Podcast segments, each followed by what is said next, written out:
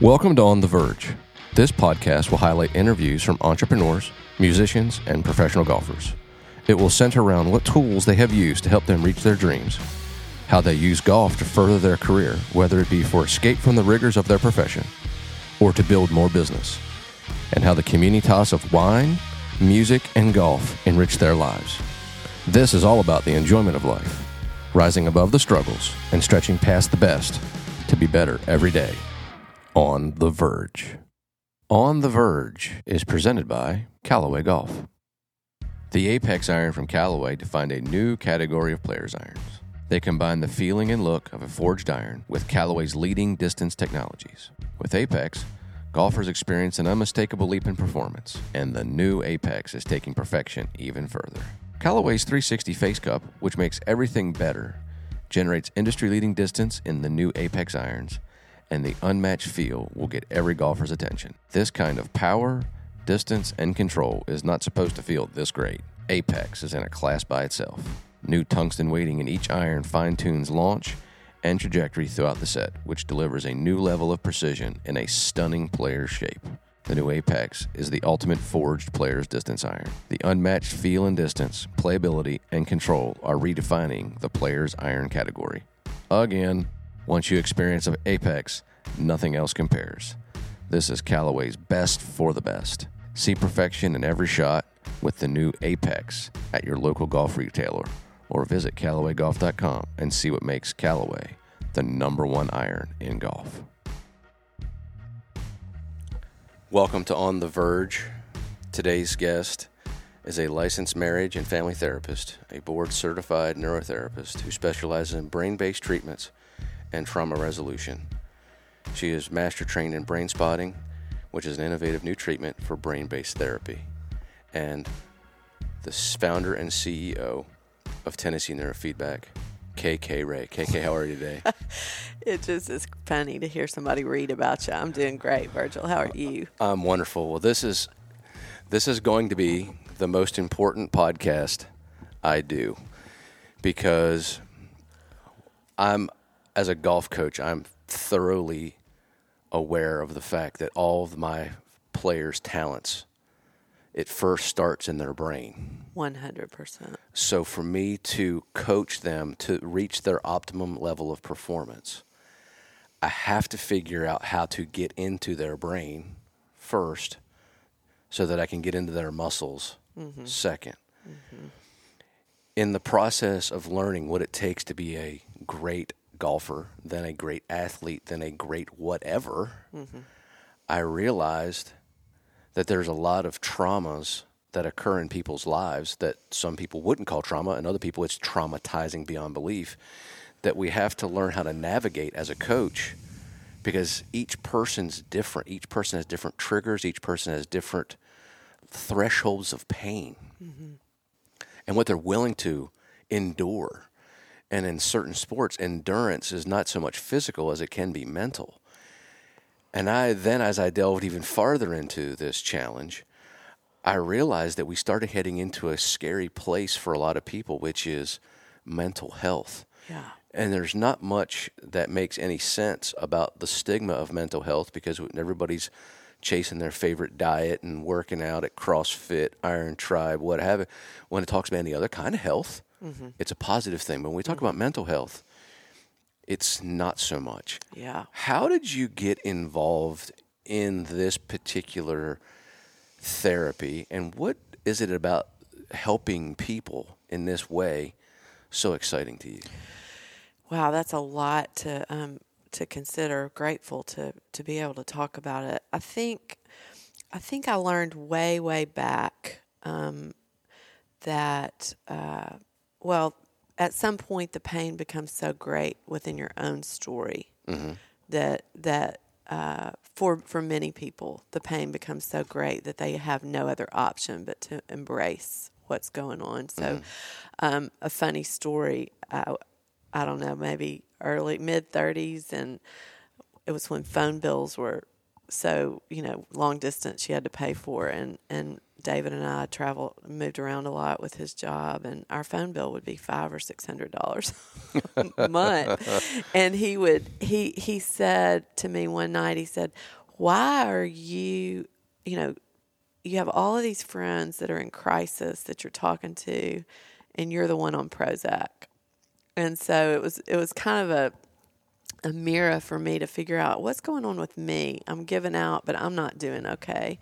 And so that that began a, a journey, and and there have been you know demarcations along the way of, of things that have moved me from one place to the other. But um, in my own journey and also developing a, a practice um, to help other people. Mm-hmm. But um, I would say in recent years, um, to answer the question, what's happened in our profession is like you, everything has moved towards brain based type thinking.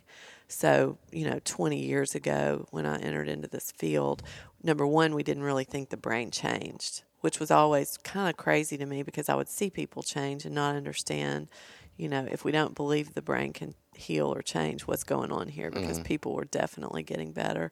And so now, um, in the last five years, eh, things are changing at the you know the speed of light. We've we've got different modalities that just look at the brain and um, change the brain and heal the brain.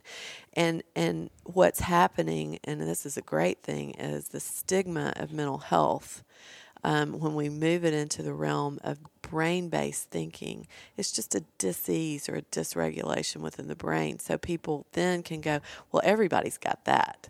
Everybody's got something mm-hmm. that they've got to deal with, and now with the with the technology that we have and, and the and the way that we approach things, it it really does help remove that stigma. But but the reason the stigma is there is because shame is so great um, shame sits in our brain um, the same as physical abuse or um, emotional neglect, whatever. Mm-hmm. It sits in there and it, it literally puts the brakes on us to be able to move into another level of, of understanding or health because because fear, shame feels like PTSD. Yeah. You know, I don't want to be exposed. I don't want to be vulnerable because that is too scary.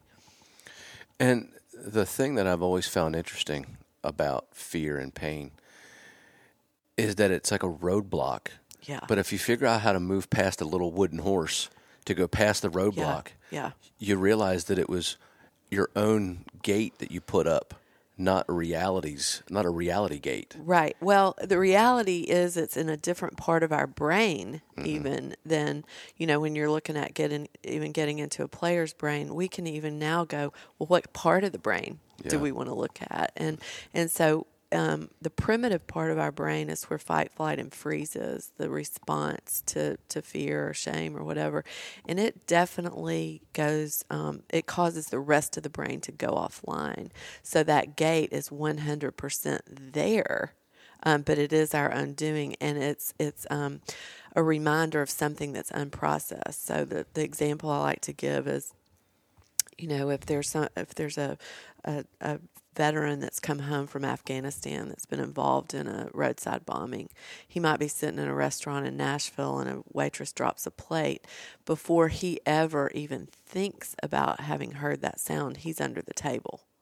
So he's having a reaction that is what I call going home. It's something that's sitting in his brain that's unprocessed. Mm-hmm. So it makes sense for a roadside bomb, but it doesn't make sense for a plate dropping in a um, in a restaurant which he cannot control. That's all non conscious. But now we can look at that and work through that to get him to the place that that unprocessed negative experience is now, as opposed to being first person present tense, it'll be third person past tense. It's not that he forgets the experience, it's that his body doesn't respond in a way that is like he's still in yeah. Afghanistan. Does that make sense? Oh yeah, I've I've often talked about the fact that uh, the uh, piece of the pie that was so fascinating to me is when you're watching, like for here's a like the flood in Nashville, 2010. Yeah. Um, it destroyed my house and my business. Mm. And I, I, sought some hypnotherapy help sure. from Steve Rame, who's one of the best in the world of making you misremember Yeah. your yeah. your past. yeah.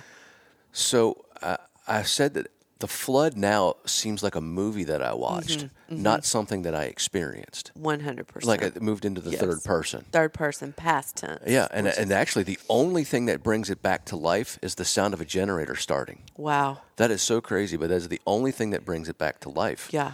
Yeah. Is as soon as I hear somebody pull the cord Yeah. and start a generator, that's part that I haven't had. Yeah. Like I'm like, whoa, wow, that was Yeah. pretty powerful. Yeah. And to me, you know, as a as a coach trying to help kids achieve dreams, and, and I see the pain of failure, um, and how much they they wear it like a badge in their next event. Yeah.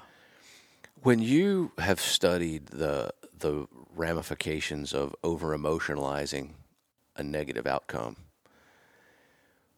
what is it that you are able to see through the the brain mappings or the neurofeedback readouts that is going on? And then how does that information allow you to help somebody who really wants to be great at something? Yeah. but because they failed and didn't realize this is I think where the big issue is they didn't realize that failing is actually good Yeah. and they're learning through struggle to overcome Yeah. and build a toughness these 13 14 year old kids they go they've heard all their life they're going to be awesome Mm-hmm. and then they get their first like competitive event and they're in a room full of 140 other people that have only heard they're going to be awesome and they finish 93rd and they feel like the most gigantic disappointment Yeah. to their family friends and themselves Yeah. That they they over emotionalize the pain and now they're traumatized. What is that you've seen that that shows up, and then how could you? Because there's gonna be people out there listening, like this is what's happening to my son, or this is what happened Sure. to me. What is that you see, and how can we help? Well, I would say the first thing that, that we want to look at is what goes on in that support system for that kid. Um, a kid's brain is going to respond based on what's going on in his family system. So I like to keep kids away from any kind of intervention until we just can't. Um, so the first thing I would say is attachment and connection to that parent um, that's appropriate. Um, I'm I'm a big believer that kids have enough negative experiences that I don't think we need to put put roadblocks in their way. But when the roadblock comes, we you know it's a constant. It's it, we're actually giving them experiences. Um, let me let me back up for a second. Kids' brains don't just mature. You know, we a, a brain doesn't just grow up. A brain has to be guided constantly. So every experience that you give that kid is giving them a new neuropathway or a different way to think about things um, that might be healthier. And if you're not, you know, if you're asleep at the wheel on that, the brain's going to figure out what it wants to, and it's going to be very self-protective. So, so the the first thing we want to say is um, we want to help a kid learn how big a deal something is. They don't have a way to. Kids' brains aren't developed enough. They're going to go from zero to a hundred, or from black to white, or white to black. So, so our job as parents and coaches and support adults that have hopefully a mature brain can can help regulate that that kid through how big a deal is this? Yeah, you know and and i, I can remember our son who's an incredible um, young adult now his first cross country race in the sixth grade. He came in dead last by many yards maybe half a half a field. Um, and and i can remember saying to him you know let's just get to the car before you have the meltdown mm. and then we're going to figure out how big a deal this is. And and what he would say now after processing it through, it's not that it's painless. Of course, it's embarrassing and all that stuff, but it doesn't have to settle in their brains as shame and and and negativity. And he would say now it was a good experience to learn that he could suck at something. You know, he sucks at cross country, mm-hmm. and that was a that's that was a new neuropathway for him to be able to to and he still retrieves that that he was okay when he got through that. So, so what we what we want to do is make sure that we don't shame them more.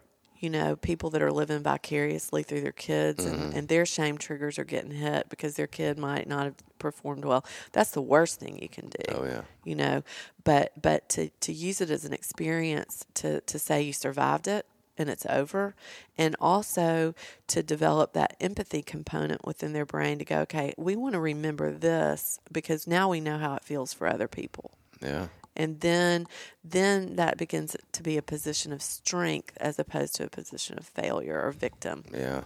there That's so fascinating because we I believe that kids are dreamers because they watch whatever it is that they want to be great at, whether it's theater, music, sport.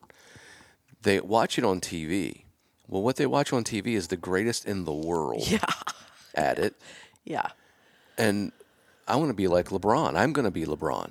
i am going to be lebron. Yeah, and then you know they they travel outside of their little little neighborhood basketball group, and they go to an AAU league at age 13 for the first time, and they realize that they thought they were a big whale in the mud puddle, and they were mm-hmm. actually just a little minnow in the ocean, right. And that that unrealistic buildup is so challenging because you don't want your kids to not be dreamers, but you have to throw in enough dose of reality yeah yeah of like what's it going to take to get there. You know, in some ways, like it's hard to be talking about basketball unless you're over six foot five. right You know, right. it's like if you're not going to be tall, we might as well move past that. Well, and and how do we and how do we deal with the fact that basketball might not be your thing?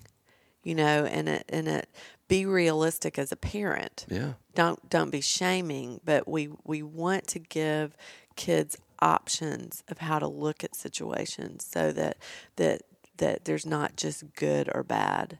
And and honestly, I think that rolls up to the parent and marital system many many times. Yeah. Again, the kid the kid's getting set up. You know, I'm I'm I'm just uh, I'm one of those parents. I'm not even a helicopter parent. I'm a Velcro parent. We moved in, you know, a block mm-hmm. behind the kid's school. But but I think that I think that the we we don't prevent negative experiences.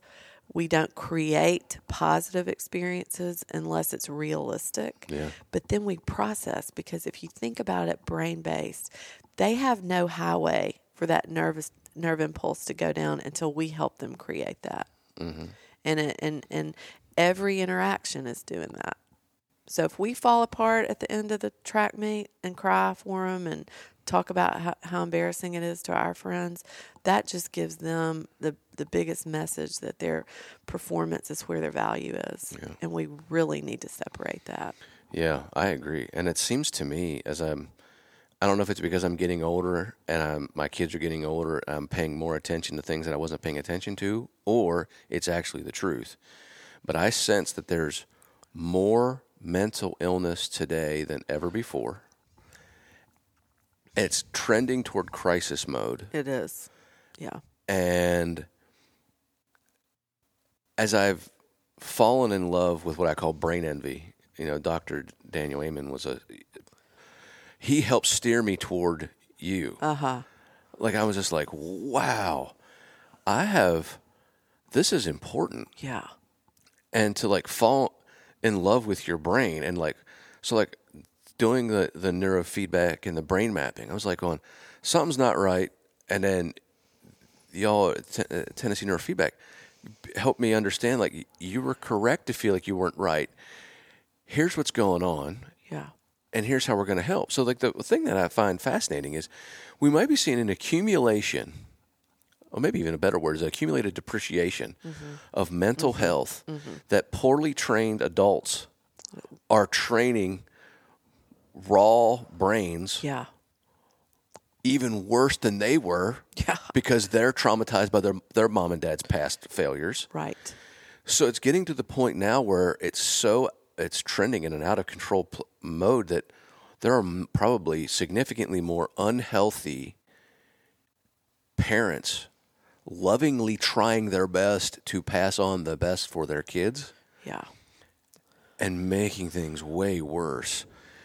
And so like to me it's like we almost have to start in that, that parenting model, like the age group of the, the the parent should be considering neurofeedback and, a, an understanding of where they are, because if we want to move society forward, we can't rely on government to do it.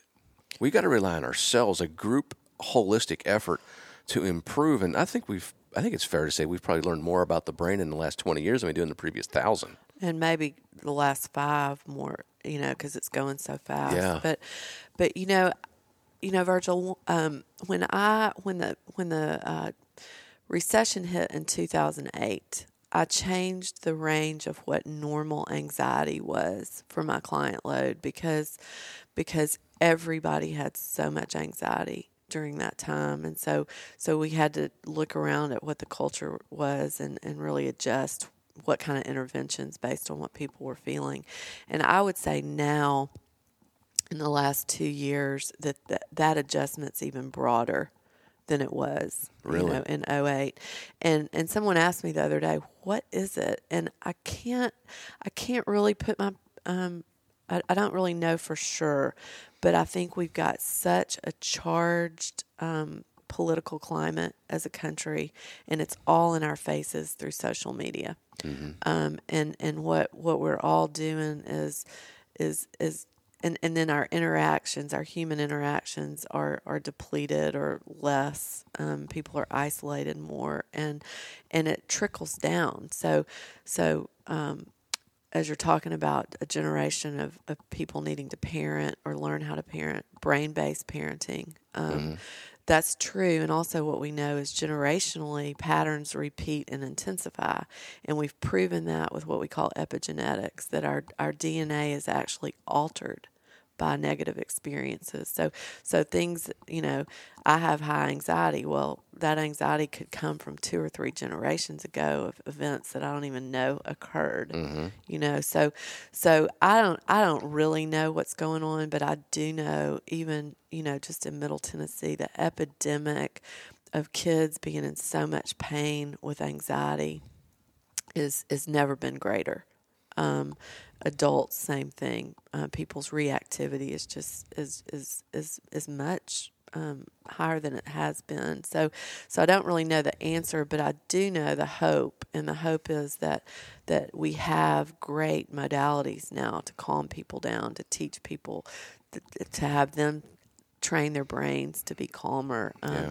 and and great alternatives to something besides just medication. Yeah, because I really think there's the there's another big problem is just the medication, the over medication, the incorrect over medication. On top of that one hundred percent. is a disaster, and uh, I'm I'm concerned on so many fronts because that that discipline got hijacked by money Right. for a long for a while. I think it's starting to. I think people are starting to like whoa, pull Well, back the reins a tiny bit. Yeah, I think so. I think you know with with neurofeedback in particular, um, it is it is first line uh, treatment for attention deficit according to the American Pediatric Association.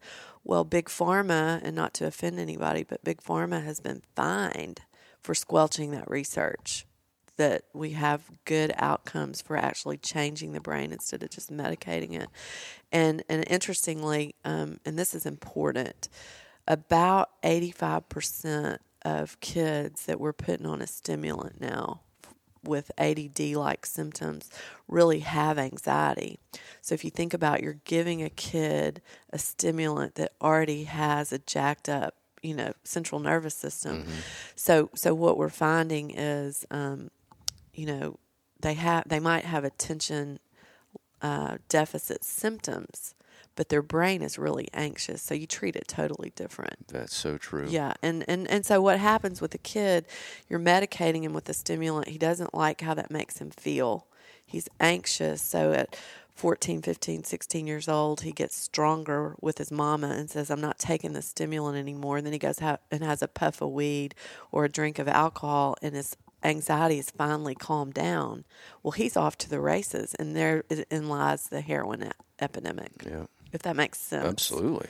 So, Yeah, that to me is uh, that's a scary place. So like one of the things that I, I constantly am for, especially since I've met you. Because I didn't I mean up until August, I, I didn't even know anything about you, your the Tennessee neurofeedback, or that this kind of treatment was mainstream. I just knew that I had a device that could help people get in the zone. Yeah, yeah.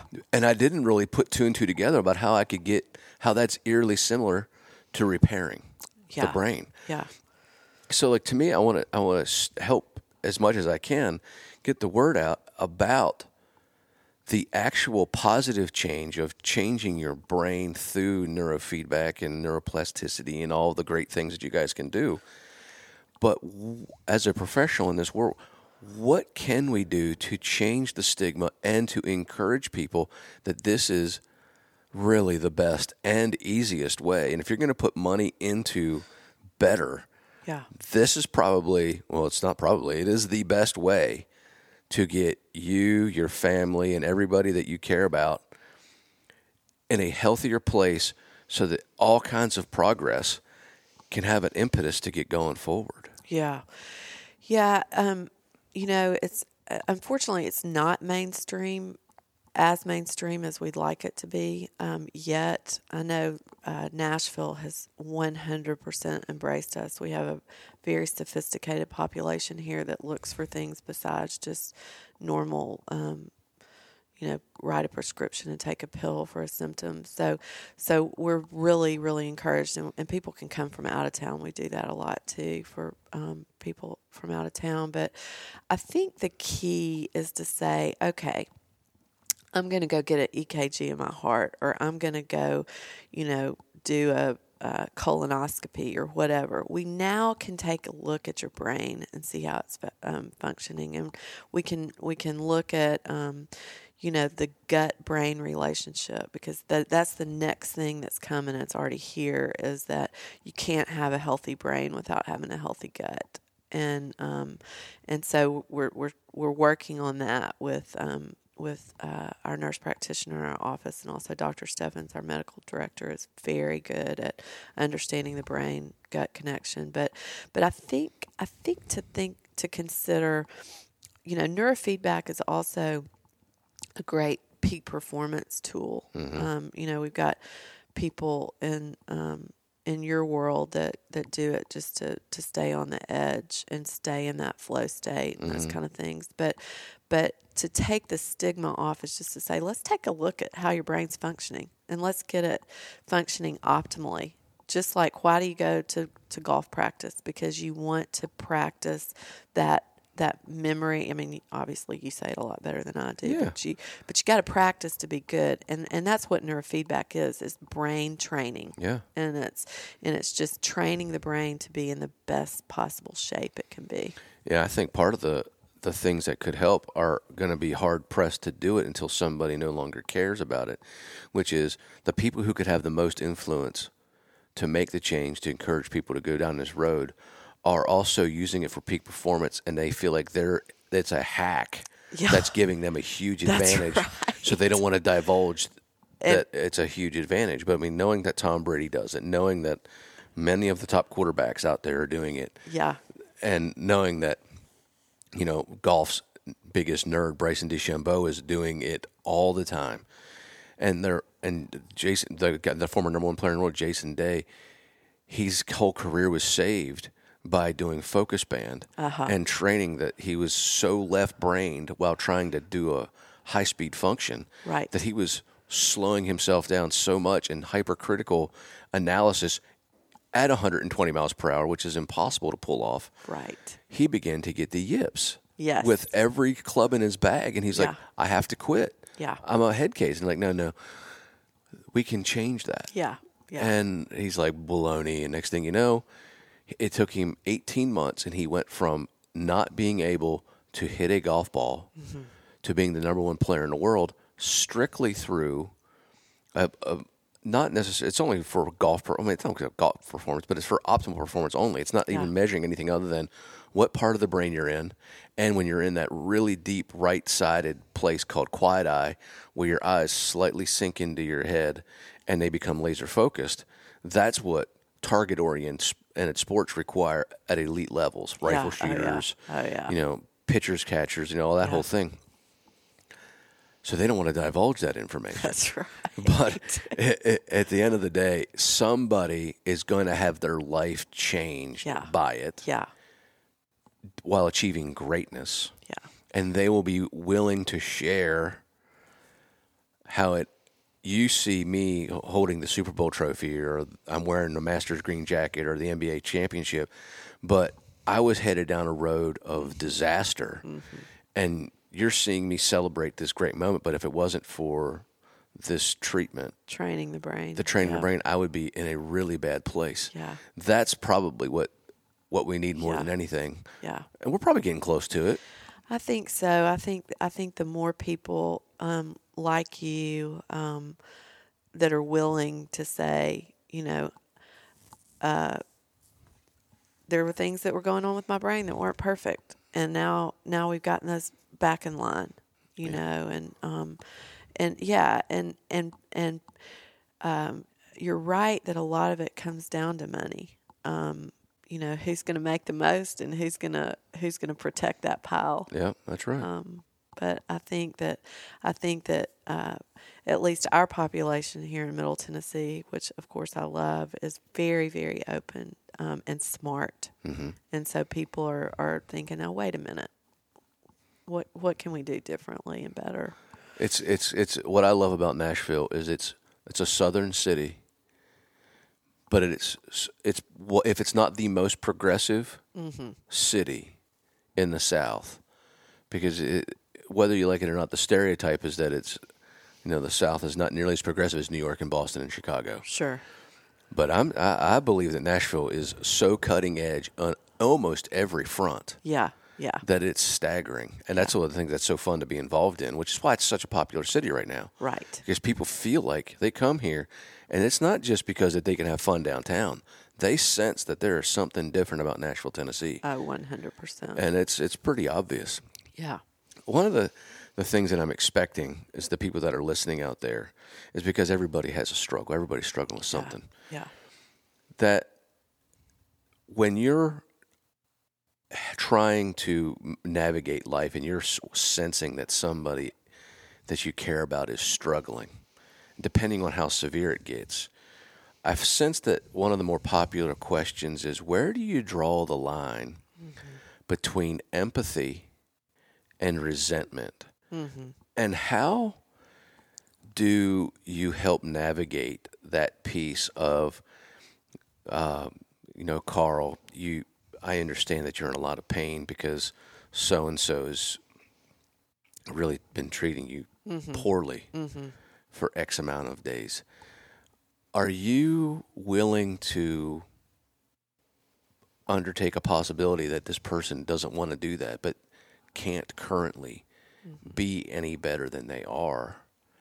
That would be empathy. Or is the pain then so deep from trying to help and that person won't get help that it turns to resentment? Yeah. Where do you help navigate the caretaker? And I don't- maybe not, not the, the right word, but the person who's trying to help somebody who generally can't help themselves. Sure. Yeah, that's a great question. So, a, a few answers on that. One is, and, and I don't know who taught me this, but certainly I didn't come up with it. But you always want to ask yourself, Am I working harder than the person I'm helping? You know, I, I think if the if if you're trying to bring somebody along that that just doesn't want the help, you know, if you're working harder, I, I talked to somebody the other day that that um, is helping someone go through uh, a, a messy divorce, and, and they're they're just totally depleted, and it's like I think you're working harder than your friend that's going through the divorce. So that's a good indicator to ba- that you need to back off if um, if that's the case. Secondly, uh, I would say you want to ask yourself. Um, I always say you can't take someone further than you've been yourself. So, so I, you know, if, if you're unwilling to have done the hard work yourself, you know, if if you're in a stage that you haven't been through that season, you know, I, I'm I've been very hesitant through the years to ever even speak about parenting. Well, I've got middle 28 you know 20 year old kids now so i've got a little bit of a track record i mm-hmm. don't i don't counsel people with their older adult children but now you know so so the question is have you been there you know, or are you are you outside your wheelhouse of level of experience? If mm-hmm. you are, then you back off, you know, um, and and and then then thirdly, what happens relationally that you you you sometimes see is when you've got this dance going where somebody um, seems pretty darn uh, not doing well, toxic or or or sick. Um, you know, you can peel that dynamic back. And once you peel it back, you tend to see that both people in the dance are not doing well. You know, one one usually looks a lot sicker and might have more destructive behaviors, but you've got two people, the white space between people, um, those electromagnetic waves or whatever we're we're looking at, are not well. So so many times you have to just pull the dynamic totally apart to see what's really going on because that white space might be making both people sick, if that makes sense. Yeah. So I don't know if that answered, but Well, I mean, it does because in, y- y- like, there are a couple of things that were really profound there, which is you can't take somebody further than you've than you've been, Mm-hmm. and there's a lot of people that think they can. one hundred percent. There's a lot of people that feel like they put on their Superman T-shirt and throw a cape on the back and feel like they're gonna yeah carry somebody to a place they've never been before, yeah and that's awful heroic. And some people's efforts are truly meant well, but fail epically because they're not prepared to do that. and also can be extremely offensive to the person that's not doing well. You know, Brene Brene Brown's um, work and research is is so excellent in that, and what she just says is, um, you know, if you haven't earned the right, I'm not interested in your feedback. Which means you've you know you've gotten your hands dirty. You've been in the arena as she describes Yeah. it. You understand it, and you know nobody wants to be fixed. And so I think I think we have to be really careful in that. Oh yeah, and it's the, it's so. You know, in some ways, people can't help themselves mm-hmm. because of the feeling that you get inside when you help somebody Yeah. is so great. Yeah. Yeah. And, and what I tend to say on that with people is, and I, I've obviously learned it um, through my own life, is we got to look at our motivation for helping people.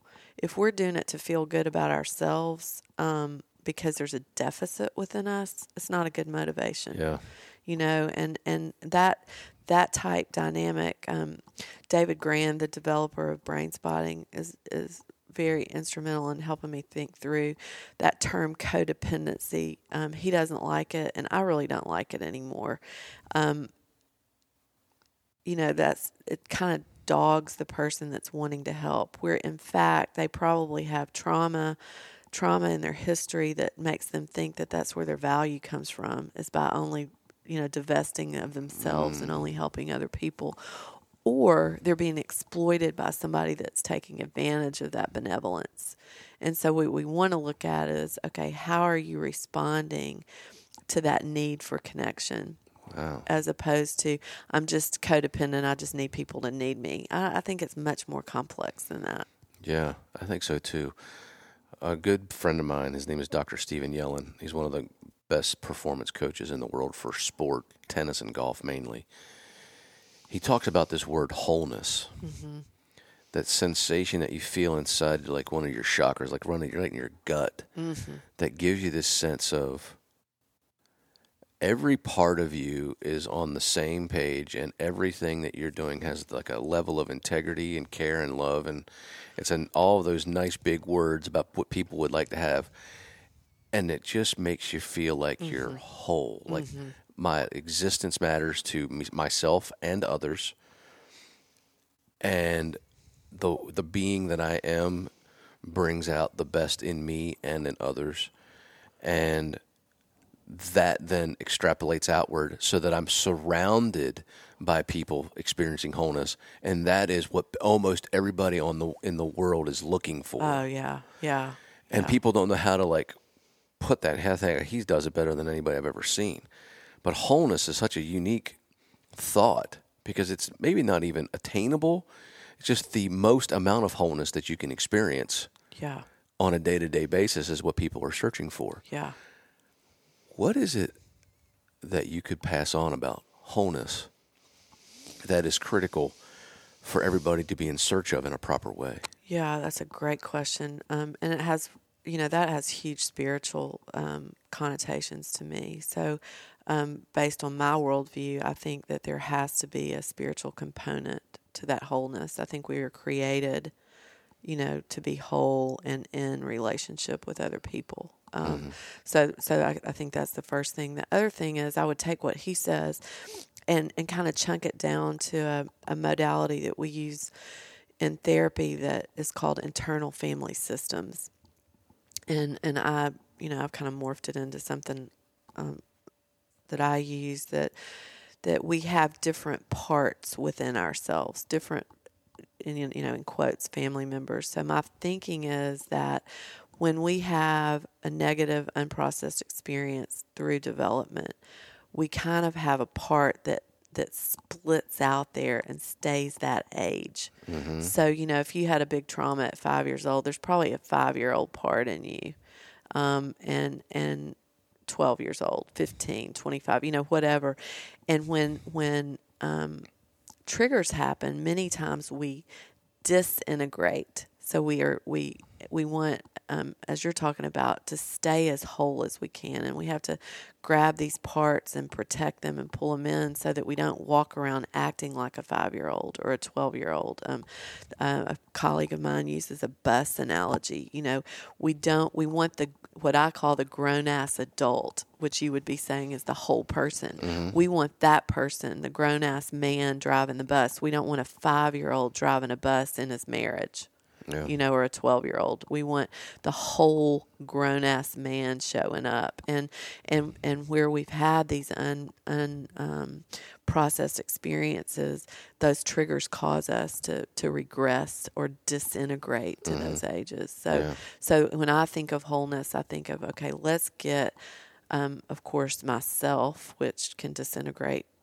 easily. Um, let's let's be aware of what shows up you know who's showing up who's showing up here as we're talking you know virgil mm-hmm. is it you know is it Kaka as a as a grown ass woman or am i a 12 year old that's very scared about what is going to be put out on the airwaves mm-hmm. in our conversation how vulnerable can i be well as a as a 55 year old woman i can be as vulnerable as i want to be yeah but if I'm a 12 year old, I'm scared scared to death yeah. about some things. Does that make sense? Absolutely. So what we want to do, I call it a toggle in our brain that we want to find a spot that we feel in our body whole.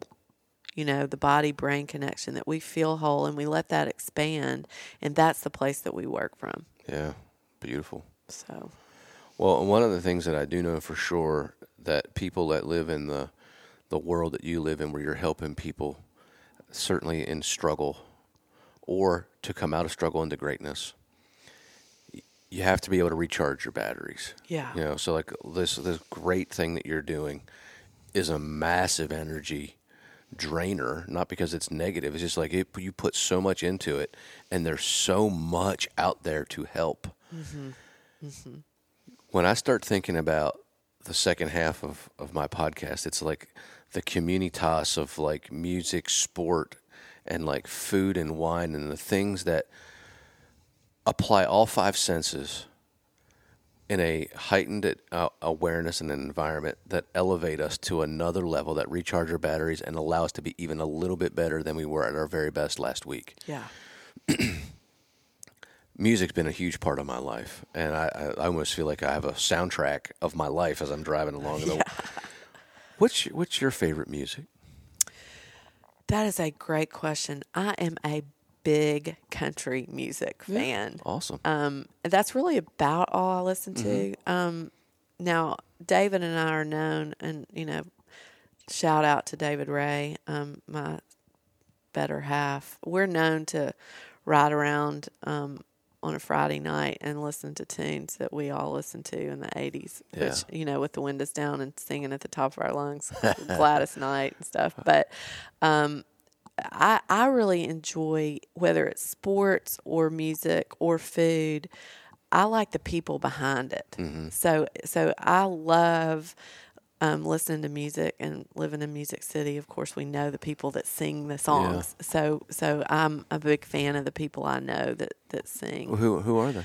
Um, well, I can't really tell all those, Oh, you know, because those it. those might be um, clients. But um, but so so I I really I love knowing the songwriters that write the songs because I've been um, you know honored to get and hear the stories Yeah. of, of why they um, write the particular songs they do. So so that's where I sit with music. Same with sports. I mean, I don't care what sport it is. If I know somebody that's playing or that you know, if you know somebody that's playing, I'm going to be for them. Mm-hmm. Sure. So, When so I, I I'm, I'm a big music guy. I'm, I'm more rock and roll than I am yeah.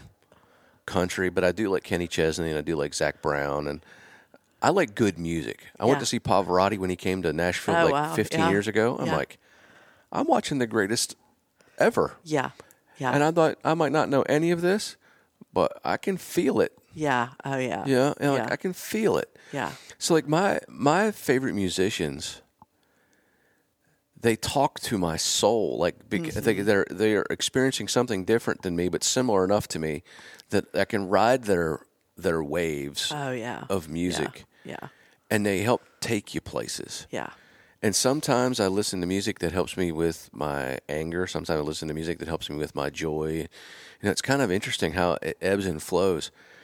But when when you think about you know, the country music, I always told my dad when I was growing up, I was a, just the biggest Guns N' Roses fan ever, and that uh-huh. was just kind of me. I was a rebel, Yeah. and I I just felt like nobody spoke to me when I was 16 like Axl Rose could speak to me.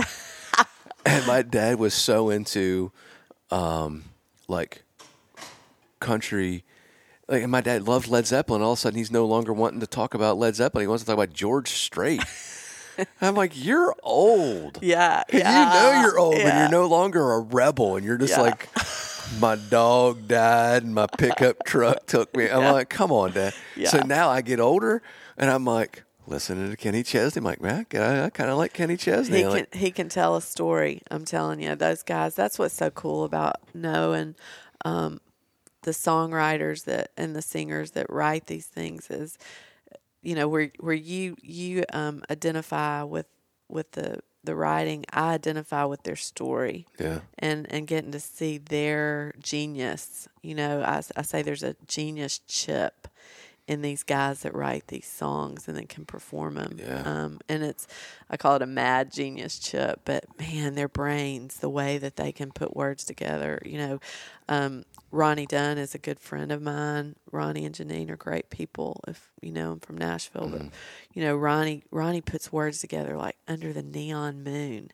I mean, who puts neon with a moon at a night at a nightclub? I mean, just that those two three words, and you're just like, wow. Yeah. And so thinking about his story and the mad genius that comes behind, you know, um, being able to put those words together, it's, it's remarkable.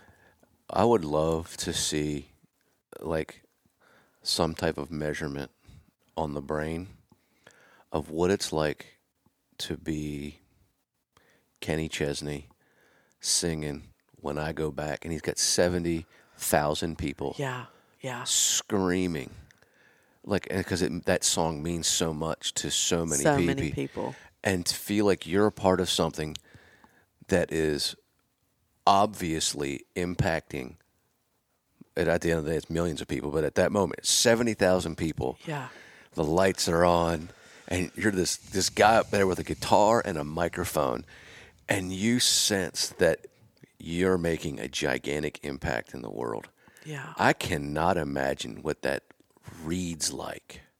yeah, it has to just be off the charts, um, and and very humbling. You know, um, when when you can when you can influence a group of people that that uh, I, I've watched a lot of those guys, you know, and, and gotten to hear the stories of how their songs have impacted people. I, I was at a at a show for one guy, and, and he he had a great song about losing his dad, and watching the grief being processed um, just in that concert hall was amazing because I mean, and people walked away changed, and music changes people. Yeah. it it it it does, and you know, um, it, there's that that it's just pure it's it's a different level it's a spiritual level that that says that that I can create something and and move a you know as Kenny does he moves a whole stadium of people Yeah. you know to to think about putting that through their grid and, and it's healing when somebody can like you, you're saying when they can take a take a piece of music put it through their grid and identify with it that gives the brain some healing power Yeah. I find, in fact, that two of my favorite musicians. One is a guy named Maynard James Keenan. He's the lead singer of three different bands, but most notably a band called Tool, and then Eddie Vedder from Pearl Jam. Mm-hmm. And so, Maynard in his documentary, he talked about he writes songs to get the pain out, and he sings through the songs until he's worked through that pain, Yeah. and then he'll never sing that song again. wow wow And he says that in you know in the rock world, we're, not that all musicians don't have like all genres don't have trouble with people dying and Yeah, suicide and whatever, yeah. but rock is a, a, Oh, yeah. a- an insane amount, right? He says the reason why people struggle is because they don't move past the pain. Yeah yeah So like they they keep singing the same song, and everybody wants to hear the same song, but they haven't moved past the pain that brought it there, and all of a sudden it becomes so big it's an animal. yeah And then Eddie Vedder, like, and, and they're probably Pearl Jam's first super great song was "Alive," and it was about not wanting to be alive. Mm-hmm. And he stopped playing it for five years, and then he decided to change what "Alive" meant to him. wow And now he sings in almost every concert. And he, I was watching the show in which he thanked all of the fans because this is going to be. I didn't know what he was going to sing. Because I'm going to sing this. I, we've taken this off because it was killing me yeah and now this song is making me alive wow and he sang it for the first time in a long time and he talked about how he was no longer going to sing the song from the place that he wrote it from mm. but he's going to sing the song from the place his fans put him in. Wow. And i was like whoa. Yeah. That is like the power of music. That is, and and that's also the brain saying, "I'm gonna I'm gonna create a new neural pathway yeah. that I can look at something totally different." And that's where we want to have more options than just black and white, or more alternatives to that. Wow, that's that's so powerful. oh yeah so powerful favorite sport team Well, that's a great question. Um, I vacillate. You know, I, I'm I I really love um, the University of Arkansas. I'm a Razorback Oh, to, nice. to the cellular level. Um, I don't follow them as closely as I used to, um, but we kind of jump around where our kids are in school. and right now, um, our son's at UVA, so they had a great run in basketball. Oh, yeah. and I think just ran one either rugby or lacrosse. But uh, so we're big U- UVA fans, and our daughter's at Notre Dame, so we're big Notre Dame fans now. Oh, and then awesome. local, of course, I, I'm I'm. I'm, I I want UTK to win every game, and I love Vanderbilt and the Titans. I love Nashville Mm-hmm. and Nashville sports. So, what's the greatest sporting event you've ever gone to holy cow, what would that be? I would really have to think about that. Now, my husband would be able to tell me right now. Um, It's so funny. Like, it's what while you're thinking, I, it's I've had so many awesome because I'm I'm all sports. My life is sports. Yeah, So like I've been to see a Penn State Notre Dame football game when Penn State was one and Notre Dame was two. yeah, And Penn State, I'm from Pennsylvania, so like I bleed blue and white. So that was like yeah. I won that football game. Yeah, I've- for sure. I've, I won that football game. I was like, no, no, no, I won it. Yeah. And then I went to see a a, a Broncos game Yeah, with you know with Peyton Manning. yeah, you oh, know, yeah, and, yeah. and they're, they're going to go in the Super Bowl, and I was like, that was unbelievable. Yeah. And then my first Masters was like unbelievable. Yeah. But I would have to say that the most incredible thing that I've ever seen was the Ryder Cup, which is a golf, which is America versus Europe. Yeah. I went to Chicago, and it was a big event for me because I spoke Oh, there for the. That was my first opportunity to public speak in a large scenario yeah, and I killed it and then went to the Ryder Cup and it was like the most incredible energy. It wasn't like golf because golf is like, yeah, yeah, hey, steps up the shot. yeah. You know, this was raucous hatred, but f- good hatred Yeah. between Europe and America. And it was the greatest comeback in the history for Europe on American soil. And I actually f- watched a guy from Europe make a putt, and the energy of probably thirty-five thousand people Wow. Yeah. moved everybody th- about four inches to the left. Wow. It was so Literally. literally, Literally. the energy Yeah. picked up an entire because everybody's on their feet. There's no. Oh yeah. It's just like, whew, Yeah. I just moved to the left a little Yeah, bit. The, yeah. It was so loud and so powerful, and that was like something that I realized that I think is an important piece. When you're playing or doing something for something bigger than yourself, Mm-hmm. Epic level things are possible. Oh yeah, the energy. We we know so little about what energy between people and with groups of people do, but we are identifying that now. So Mm-hmm. so it, it's exactly what you felt. Is we get to, and and it, and we should be mindful of that. I mean that we're giving off and receiving energy from other people constantly. Yeah. We used to think that was crazy. It's not. It's you know we've got. 12 feet of electromagnetic waves around us that we're giving off and we can feel other people but Oh yeah. but yeah, I think I think for me, um, when my kids are participating in some kind of sporting event, whether it's, you know, I don't know, I, I just the energy that I feel, just and the pride that I feel watching them is probably I would go back and say those were my favorite. Yeah, because I guess I'm I'm heading into that world now. Yeah. I haven't had to experience that because Yeah, yeah. just a little bit. Yeah. with middle school golf with with Lucas, but I mean, pretty soon it's going to be something that I'm going to be. Oh, it's there's it's just so fun to see your kids be separate from you and and be successful in something Yeah. like that. It's fun. it's so it's so fascinating. yeah. I'm I'm a a big wine lover. I've studied wine ex- a lot for a long period of time, and it's amazing to me. Like when you get,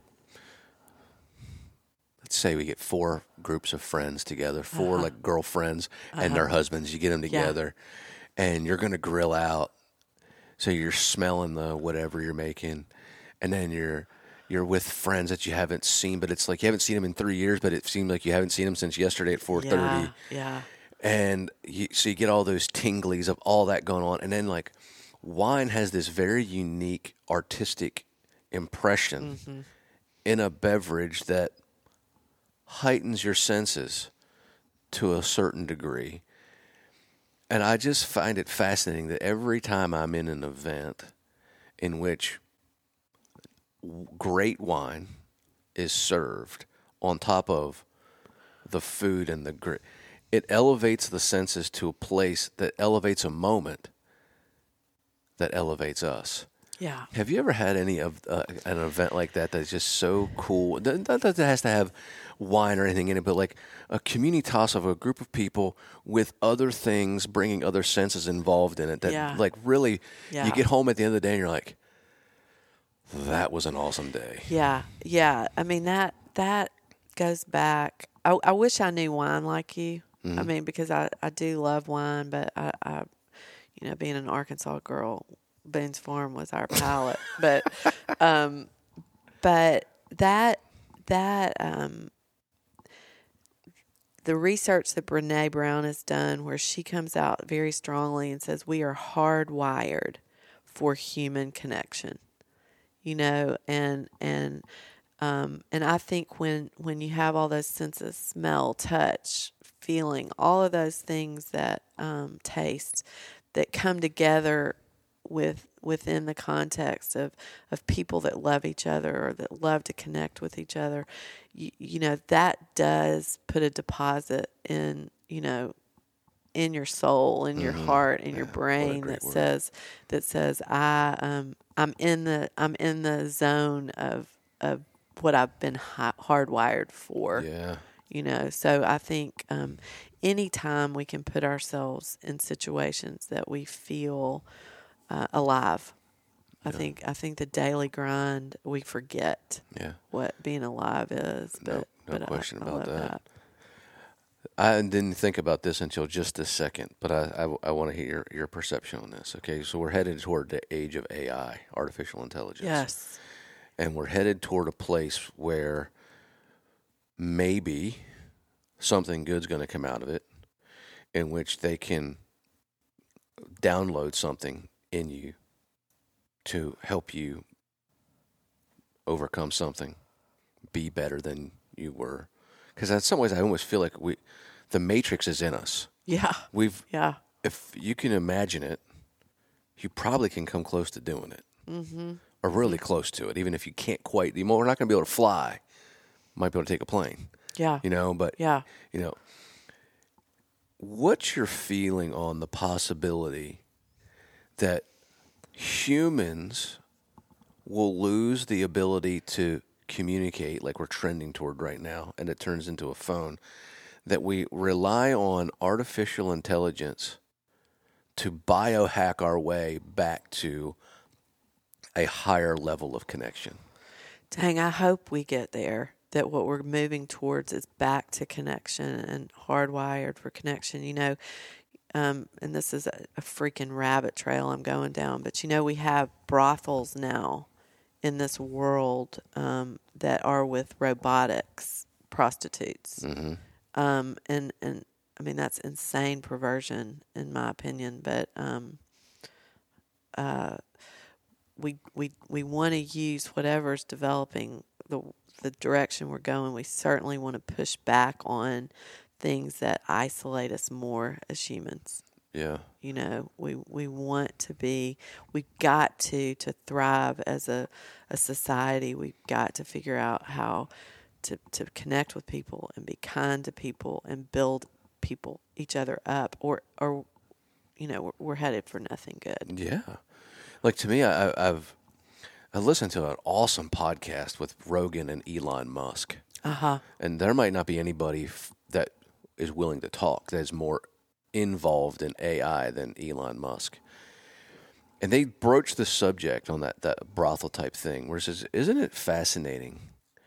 Where you could f- do a test to find out what's going on inside of you, and they could download what you need into a person mm-hmm. so that you could experience what you your brain and your heart need to move into a great place and isn't that simultaneously as sick as hell so sick and so scary and sad.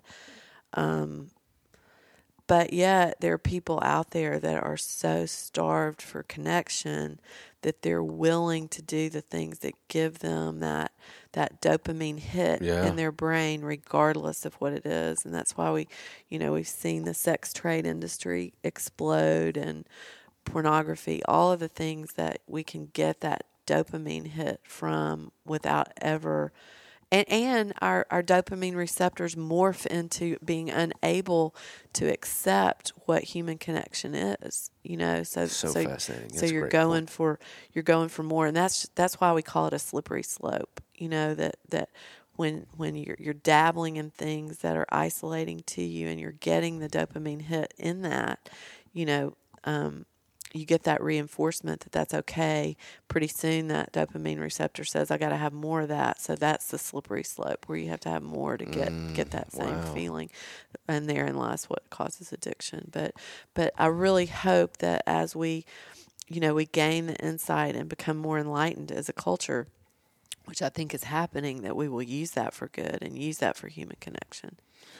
Good somehow and i don't know how good somehow always triumphs it does it It's so crazy. Yeah. Because like we're trend like we feel like like the, like it's never been better and worse simultaneously right yeah now. yeah Like we just see so much pain and so much struggle, but we see so much awesomeness Yes. at the exact same time yes that you just have to believe that it's going to continue on. Like good is going to conquer. I believe that. Um, and, and, you know, shout out to a guy, um, Richard Rohr, who I really like a lot of his stuff, R O H R. And, and he talks about that, that good is, good is hardwired in us. Love is hardwired in us. And, and, um, we got to look for it though. We got to go for it. So Yeah, no doubt. Well, my last question. If you were given a super hero power, what would it be and why? wow. I mean, I'd love to fly. Who flies? Superwoman? Does she fly? Hmm. I think so. I don't think did one Wonder Woman didn't fly. Maybe Wonder Woman. I don't know. I, I'd probably like to fly.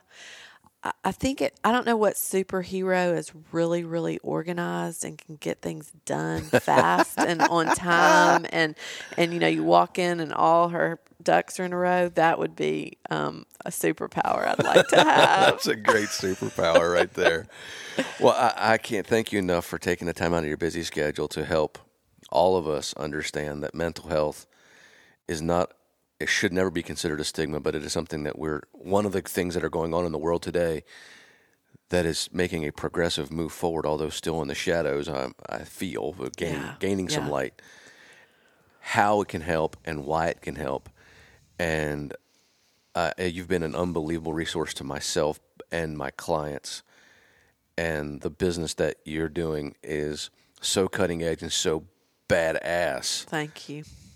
that I can't help but want to support and do everything I can because that's part of what this is about for me, which is I'm trying to push all kinds of performance boundaries and get different perspectives on what it takes and to overcome the struggle Yeah. is everybody's challenge Yes. Yes. and to know that there is a way that is healthy and uh, couldn't be healthier actually to overcome those struggles and become bigger faster stronger and better for everything in your life i thank you for that Well, thank you for having me, and thank you for for um, cheerleading for us. It means a lot. Um, so, so, and congratulations on your first season of the podcast. Thank this you. is awesome. thank you very much